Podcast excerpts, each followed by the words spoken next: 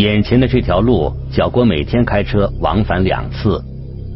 小郭是长春市经济技术开发区一家餐具清洁企业的专职司机，他的工作内容是到长春市区的饭店送厂里完成清洁消毒的餐具，再把店里前一天积攒的待洗餐具拉回公司。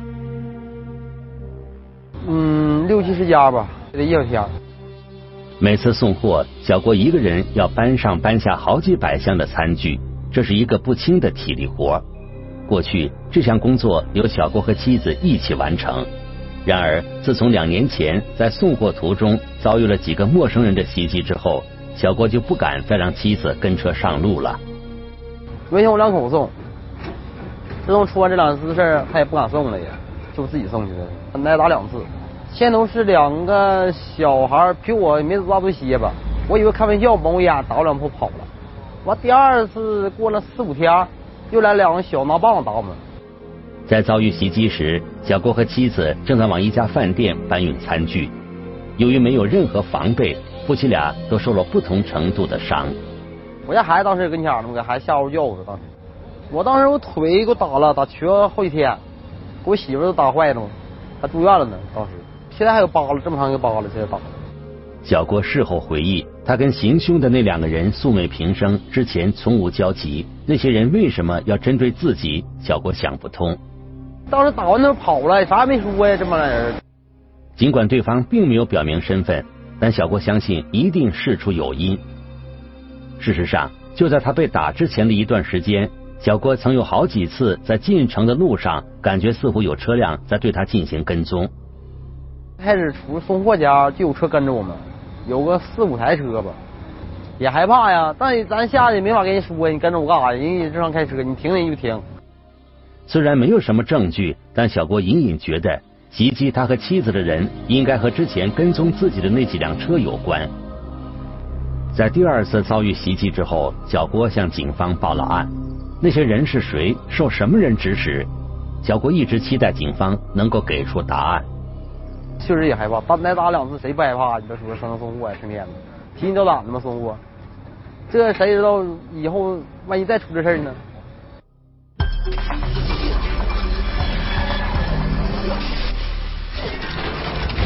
聚焦一线，直击现场。虽然小郭和妻子的伤情并不是十分严重，但这件事情给夫妻俩带来的恐惧不言而喻。那么？究竟是谁非要接二连三的去骚扰一个送消毒餐具的货车司机呢？这件事情发生几个月之后，一场扫黑除恶行动在全国范围内展开。长春市公安局鹿园分局的民警们在梳理相关线索时发现，整个长春市的餐具清洁行业隐藏着种种不为人知的激烈竞争和诸多不可告人的。非法交易，一起进入今天我们关注的事件，了解它的来龙去脉。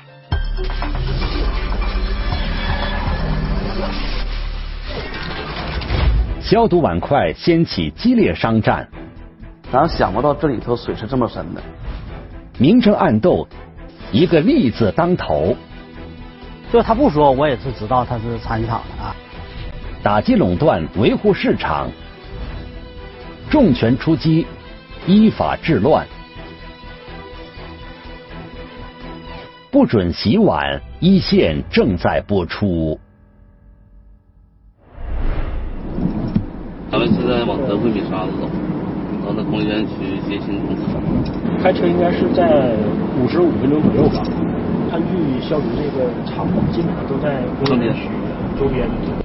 长春市公安局鹿园分局的刑警卢永福和王春义前往郊区的一家餐具清洁公司，针对一起涉黑涉恶案件进行调查取证。在过去的一年时间里，鹿园警方围绕长春附近市县的餐具清洁公司进行了大量走访调查。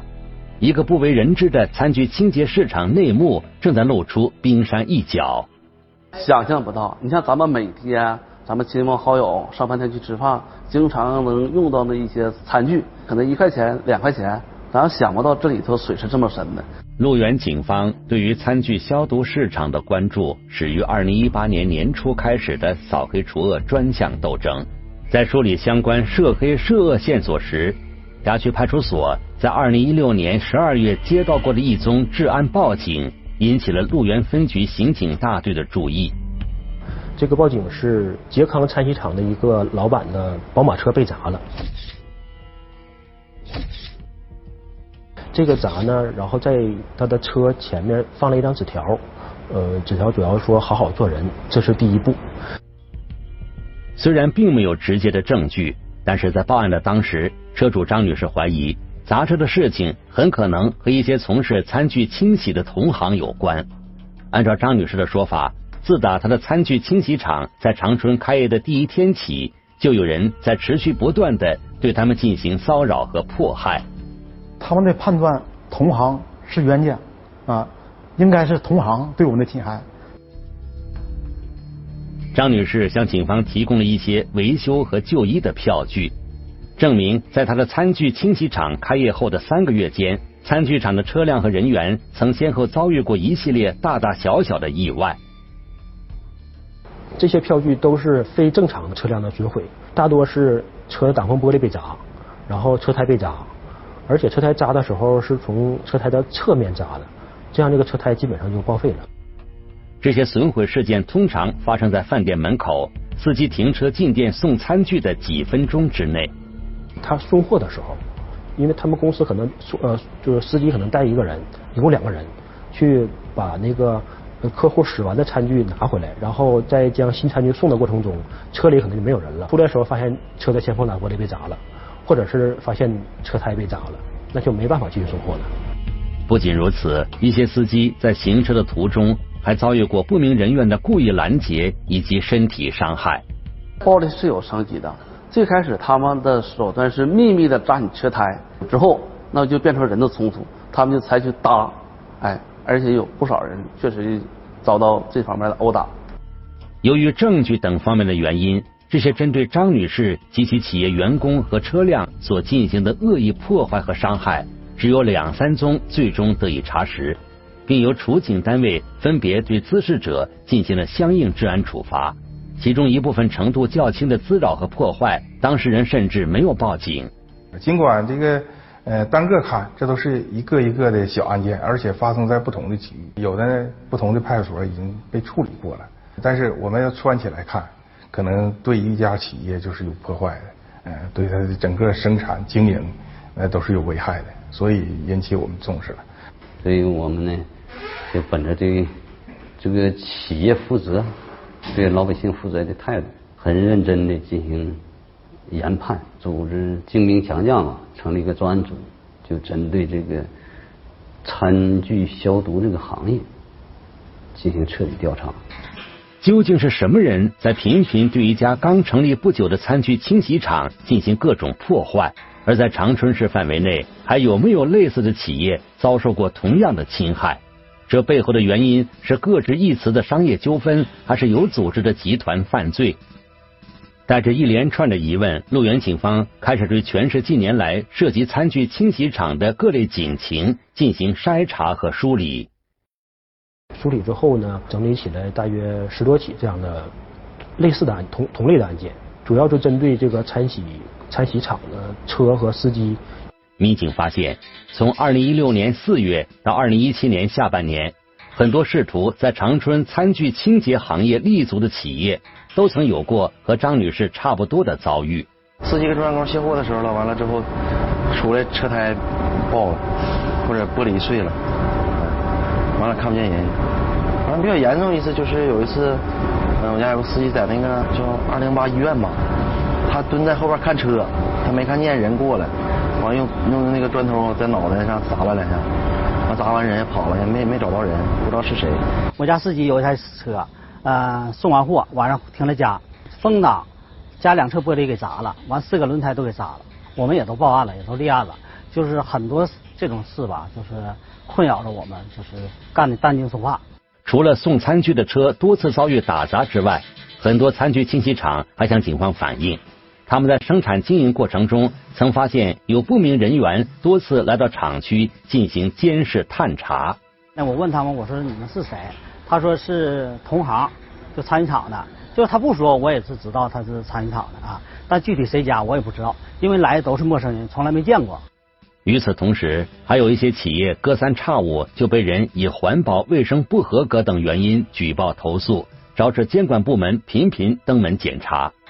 家里人都跟人犯愁了，父母都受承受不了，天天这这整的都吓人，你想去人卫生那环保呢，左一个车右个车总去，我没法弄了。因为人身安全受到威胁，一些运送餐具的司机不得不辞职另谋职业。而由于生产经营频繁受到干扰和破坏，有不少企业在内忧外患之下，不得不选择停业关门。被打压之后，有的员工、送货的司机已经不干了，那个车辆啊降价处理了，卖了，我不干了，啊，干不了了。说实话，真不想干了。当时就为了挣点钱，他说实话出来干活，就为挣点钱，谁不谁都这说竞争能力这么强，算了，我就不干了呗。那这么整也没有没有意义啊。有更多的呢是企业呃被这个低价收购的，有在长春市因为受到威胁经营不了的撤出长春市市场的，还有的企业应该说是叫呃举步维艰的在维持着，也不挣钱。大量走访调查的事实让路源警方确信。这些零散的个案绝不是简单孤立的一般治安问题，它的背后很可能隐藏着一个以经济利益为目的的犯罪团伙。这种情况，我们就感觉到这个行业是一种不正不正当的竞争，这种行业垄断。那么呢，就是说把这所有的项案都串起来，那就不是一般的治安案件了，上升到了涉及违法犯罪这个这个范畴了。这是一个组织的行为。是有组织的违法犯罪行为。二零一八年三月，路源警方从一些证据明显的个案入手，针对这个扰乱餐具消毒市场秩序的团伙正式立案调查。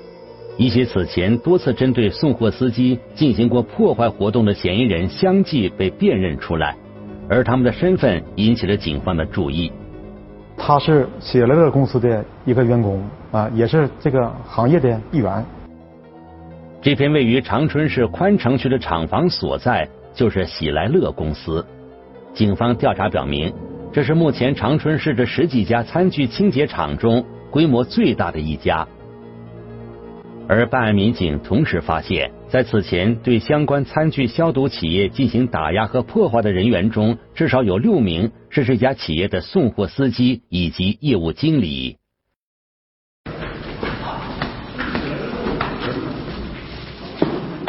都别动，都别动啊！公安局的来，别动。关键名的出来啊！别的朋友谁？坐下。你家人了？蹲下。魏魏永吉是？蹲下，手机呢？你。你。这些送货司机为什么要对其他公司的送货车辆进行干扰和破坏呢？在短暂的狡辩或沉默之后，他们讲出了作案的动机。他们的这种呃打砸行为呢，是属于在在喜来乐公司这个领导的授意下做的，因为他们做了这些违法行为之后，公司会给予一定的奖励。当时他们公司的经理杨树龙在开过会，鼓动鼓励过员工，说你们出去打司机、砸车。我们给你奖励。我告诉他们，我告诉他们是怎么告诉你的？你没打，就是这些行为，公司可不负责任。这个这个这个那个，都是公司可没主张让你们去。这个首先我们向公司这个阐明了。也就是说，你们要是说真的有就打坏了或者拘留了，那公司给你们补偿。砸玻璃，一次五百，对吧？扎扎扎车胎，一个是三百，对吧？作为总经理，杨某龙默许甚至出钱鼓励下属员工对同行进行这样的恶意破坏，又是出于怎样的目的呢？维护维护市场。啊，维护市场是怎么回事？维护市场，那就是防止咱互相撬价。啊啊。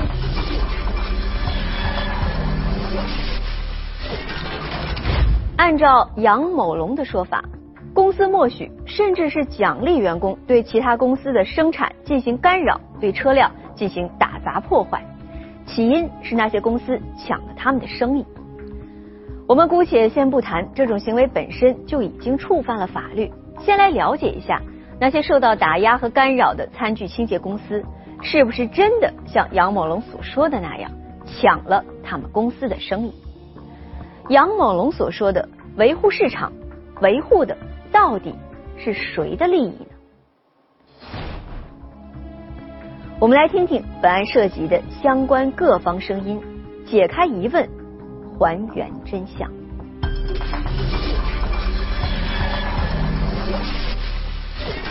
让利争取客户，价格大战步步升级，联手打压同行，美其名曰抱团取暖，不准洗碗，一线正在播出。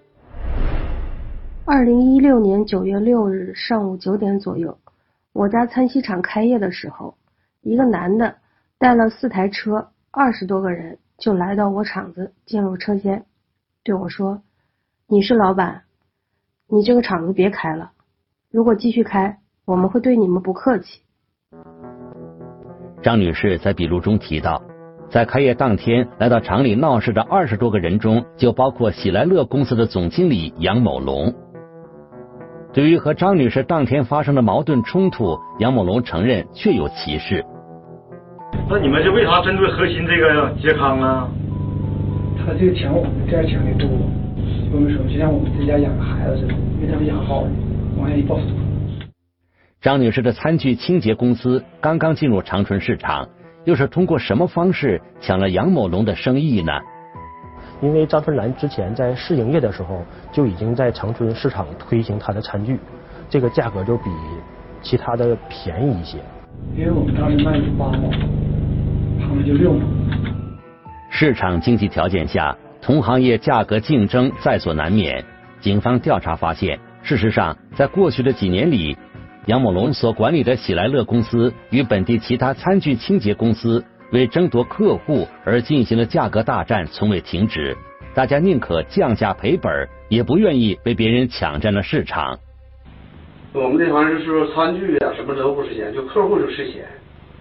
你没有客户，哎，你这厂子就是啥也没省。殷某斌也曾经是这场价格战的亲历者。那时候市场价是十六，我们是十三块钱进市场，我十二块钱。十三块钱，他就十块钱，我们抢。等我掉到十块，他就八块，最后把价钱拉到六块钱。打个一年半载的，都赔不起，不光我们赔，是说喜来乐他也赔。这样僵持的格局，在二零一五年开始出现转机，而打破这一僵局的人是喜来乐公司的法定代表人孙某春。这打几个电话，大伙儿就都招起来了，那就是给我们下下命令了，你们过来开会。你们开会，呢就保找个表示你们。统一想涨价，你们不开会呢，咱们就接着玩。这份草拟于二零一五年四月的联合决议，由孙某春亲笔书写，记录了当天参与开会的企业所达成的初步共识。他们决定形成联盟，统一价格，并约定互不进店，共同进退。用他们自己的话说来讲呢，说我们就是为了抱团取暖。因为他是走南方北路，在南方。有这方面的成功案例，南方那边有那个餐具厂，就是餐具城市，就是有这个用这种手段，都是保持这个七八年不掉价的，嗯，别不敢干的，所以说他就是一致推崇就整整那管理公司的事儿。一年后，这个由六家公司组成的联盟正式定名为长春消毒餐具总公司。正式规定了公司的股份构成、组织框架、公司章程、市场监督以及业务发展目标。总公司就是一个框架，根本没有任何经营活动。他这个总公司成立的目的，就是为了打压同行、垄断市场。来自德惠市的小鱼，曾经是总公司打压的对象之一。正常来讲的话，嗯，我也应该在那个，就是我也可以在总总公司里边啊，但是我没想往那里边划。小鱼从二零一三年起开始从事餐具清洁行业，曾经独立开过一家小规模的餐具清洁厂。每天有两台车定时往长春市区的饭店送消毒餐具。二零一六年，孙某春等人成立总公司之际，曾经找到小鱼，希望他能加入这个行业联盟。当时是有啥条件？就是那个大家在一起，嗯，不能呃互相不能竞争。完了之后交点交点那个保证金，嗯，就是我们每送出一套。呃，应该是往总公司交五分钱吧。你要是如果以后你要是进别人市场了，就在就得在那个保证金里扣钱嘛，就属于像行业整合似的。但是我那时候我不认可交钱，所以我就没交。按市场份额的比例交纳管理费用及所谓的保证金，被写入这个总公司的章程。截至案发前，这个总公司的成员公司共上交保证金五百九十多万元。这些保证金都用来干什么了？呃，用就就是，如果因为不计要价交出旧客户，就拿这个保证金的补助。因为现在小公司抢谁家买卖了，是不是哈？对。也不能私自降价。对，客户就按量给补助。保证金的另一个用途是对其他不愿意成为会员的小公司进行收购。在最初的阶段。包括小鱼在内的三家公司都接到了总公司的收购意向。那时候是我们一起全带着一起研究这个会，这三家公司也都参加了，必须得撤场，副社长，卫生环保局、卫生局直接查查到你。就是说收购给出的方案嘛，报上你的量，给你按量给你一套给你四块钱，你把厂子撤了，上我们这加工生产，给你补助，完了他们刚开始不同意。不同意，那你们就卖。在当时，出于种种现实的考虑，小鱼同意将自家的工厂停产，将原有的工作量交给总公司的会员单位代管。就是环保了、卫生了、车间的布局都不合理。完了之后，那阵儿总公司也是成立，总公司成立吧，就是嗯盯着我，就是没事举报了，或者或者怎么怎么样。我把我的厂停了，我我自己不生产了。完了，让他们那个公司给我生产，完了他们负责配送。但两个月之后，小鱼就发现了托管背后的危机，就量少了。我原来是两个车送货，托管了两个月之后，我变成一个车送货了，那我不划算了。我说那我就不能拖了，这么拖没法拖呀。我说你再拖两个月，我这一车量不也没了吗？就没有了吗？我说那我就一次性你们就卖给你们算了。而据鹿源警方调查。至少有三家餐具清洗厂被总公司以类似的手法进行了收购，收购了三个公司：永恒、呃、申洁和这个绿洁。三个公司被收购以后，那么就是当时就奠定了长春市这样一个比较成型的一个垄断的这样一个行业的雏形。当时的整个长春周边这个销售量，我们也做一下调查，大约一天在二十万套。他们总公司旗下一天的销量在十六七万套。这基本上是控制着长春市这个消毒，就是餐具消毒这个它这个市场的。嗯，就是一箱，嗯，十六套餐具，原来是八块六块，提到这个十六块，那就等于呢一箱十十十几套，差不多都都有几毛的那个利润。那你一个整个长春的销售量几十万套，那就很可观了。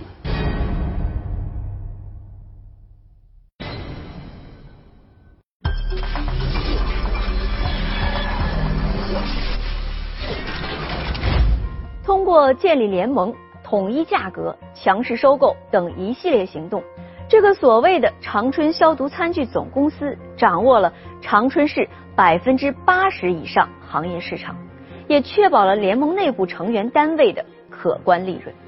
然而，任何有利可图的市场都不可能永远是铁板一块，总会有新的同行企业逐利而来，成为这个总公司新的竞争对手。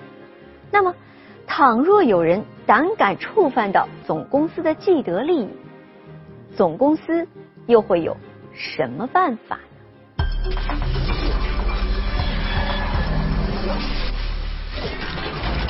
操纵舆论，恶意抹黑，威胁不成则诉诸暴力，砸个那个倒车镜了，砸个玻璃了，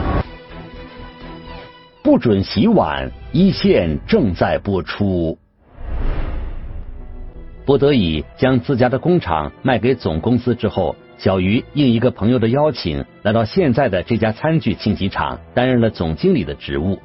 这一次，小鱼放弃了低价的战略，从外地引进了新的生产技术，希望通过更优势的质量，重新赢回失去的市场。我入场的时候，我跟他们一样的价，一样的价，他卖多少钱我卖多少钱，我没去拉低价格。然而，没过多久，麻烦再次不请自来。但是咱不能就是说是总公司做的，但是肯定是同行业。呃，我但是我们不确认是谁。嗯，扎个胎了，砸个砸个那个倒车镜了，砸个玻璃了，啊，也打过我家司机。他们是这个，他们仨是主要参与打砸的。这些频频出现的意外事件，在二零一八年被警方查实，背后的主使正是这个所谓的长春餐具消毒总公司。说如果说你不加入总公司的话。那么你就是我总公司的这个打压对象，要想尽一切办法，在法律允许的范围内打击对手。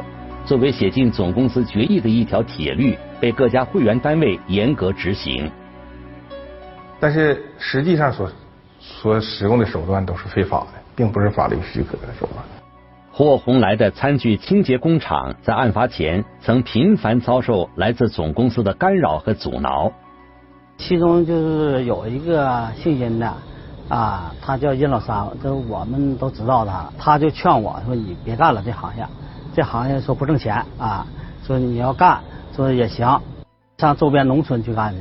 那不可能说长春市场我让给他呀，说我上哪哪去干，去这也不是他支配的。”被叫做殷老三的人，就是在总公司担任总经理的殷某斌。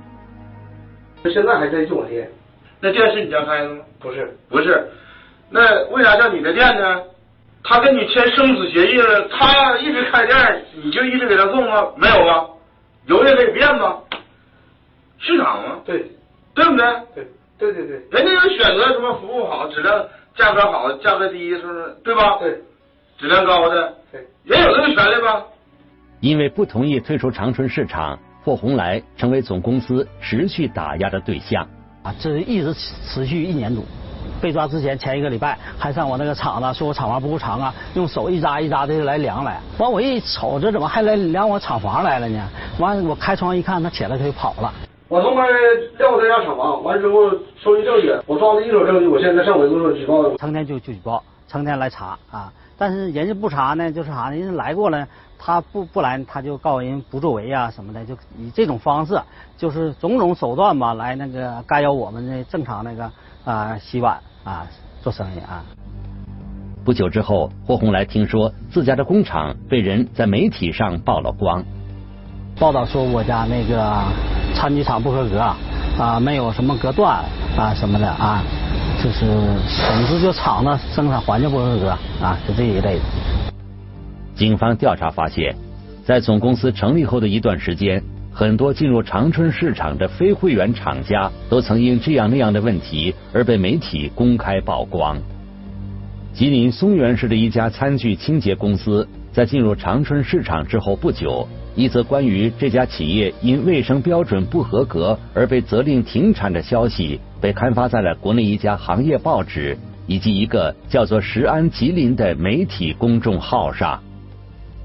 通过记者报道之后。天康公司在长春的这个生产经营也同样就说垮了。这个公司在长春运作了一共不到一个月，就没法运作下去了。但是办案民警调查核实后发现，这篇报道的内容和真实的情况有着很大的出入。当时我们去取证的时候，到了松原市的这个卫生监管部门，到了解了情况，他们说根本没有进行查封，各方面的检查不是，并不是像这个记者报道中那样脏乱差。而是就说按照这个标准建的厂房，这都没问题的。进一步的调查之后，办案民警发现，有关这个行业的多篇不实报道，大多出自一个陈姓记者的手笔。这个记者是做这个食品行业的，他是咱们驻吉林省记者站的站长。他跟孙总关系好啊，订了一个月游泳公司，给他一个月开一万。你们雇他的目的是啥？你先说目的。雇他的目的，这不就就是打哪么举报这家打压这新出来吗？把他们打压那个竞争对手啊，打压同行嘛，是吧？啊，来，走吧。嗯，咋样？这是？出门刑警呢，啊，是调查一下啊。二零一八年三月，记者陈某江因涉嫌非国家工作人员受贿罪和敲诈勒索罪，被路源警方采取强制措施。其所在报社随后启动内部调查，对其作出解聘的处理决定。你有无对商户之外的这个也叫商户企业呢进行打压和恶意举报，完使被举报的对象蒙受损失？没有。那我再问你啊，有无你你有没有有没有领着人或者安排别人对商户之外的企业进行威胁、恐恐吓了？还有没有？我没有。陈云江是怎么从你们总公司拿好处拿好处费的？因为什么？嗯，给他完了那个账号给他打钱。谁打？我打，我每个月给他账号里打工打钱。你给陈娟一共那个多呃？应该在十十四万左右吧，十四万吧。殷某斌代表总公司多次向陈某江的账户进行转账支付的涉案事实，可以从殷某斌账户的银行流水中得到印证。然而，到案后的陈某江却坚决否认与总公司有过任何利益输送。印发给过你钱没有？没有啊。他以单位名义给过你钱没有？没有，没有。在销售餐具在行，都知道是，只要是一打压小家，必有他。据相关涉案人员交代，这个总公司通过威胁、举报、打砸等手段，虽然在一定程度上起到了压制同行的效果，但是在这一过程中，总公司自身内部各成员公司也因会费和利益分配等问题产生了诸多矛盾。最后陷入分崩离析，所以后期他们就不再收取会费，这个行业就是自动的，就是这个这个总公司就嗯撤销了。在广泛调查取证之后，鹿园警方认为，以孙某春为首的长春消毒餐具总公司即一个有具体组织、有多家公司参与、有明显欺行霸市行为的非法组织。在涉嫌寻衅滋事、敲诈勒索、强迫交易等多项罪名的同时，已经涉嫌黑社会性质组织犯罪。目前，本案已进入法庭审理阶段。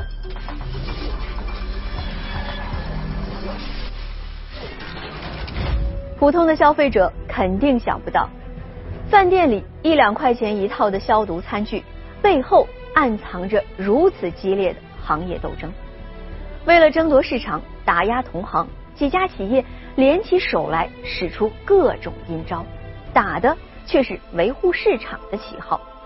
这样的所谓行业联盟，到底会对市场产生怎样的影响呢？下面我们来听听中国人民大学法学院刘俊海教授的解读。竞争是市场经济活力之源，但有的个别的大企业欺行霸市。通过控制行业协会的方式，党同伐异，打压一些中小企业，那么让企业的竞争机制完全丧失了。那么第二个严重的后果呀，直接损害了消费者的合法权益，因为提供的商家少了，消费者的选择权和公平交易权受侵害了。第三个严重的后果呀，就是严重污染了诚实守信、公平公正、多赢共享、包容普惠的。市场生态环境啊，所以呢，我们有必要严格按照最高法、最高检、公安部和司法部等有关部门颁布的关于扫黑除恶的司法解释，精准打击那么在市场领域啊这种为非作歹、欺行霸市的犯罪行为，还市场一片海晏河清、风清气正的应有的法治环境。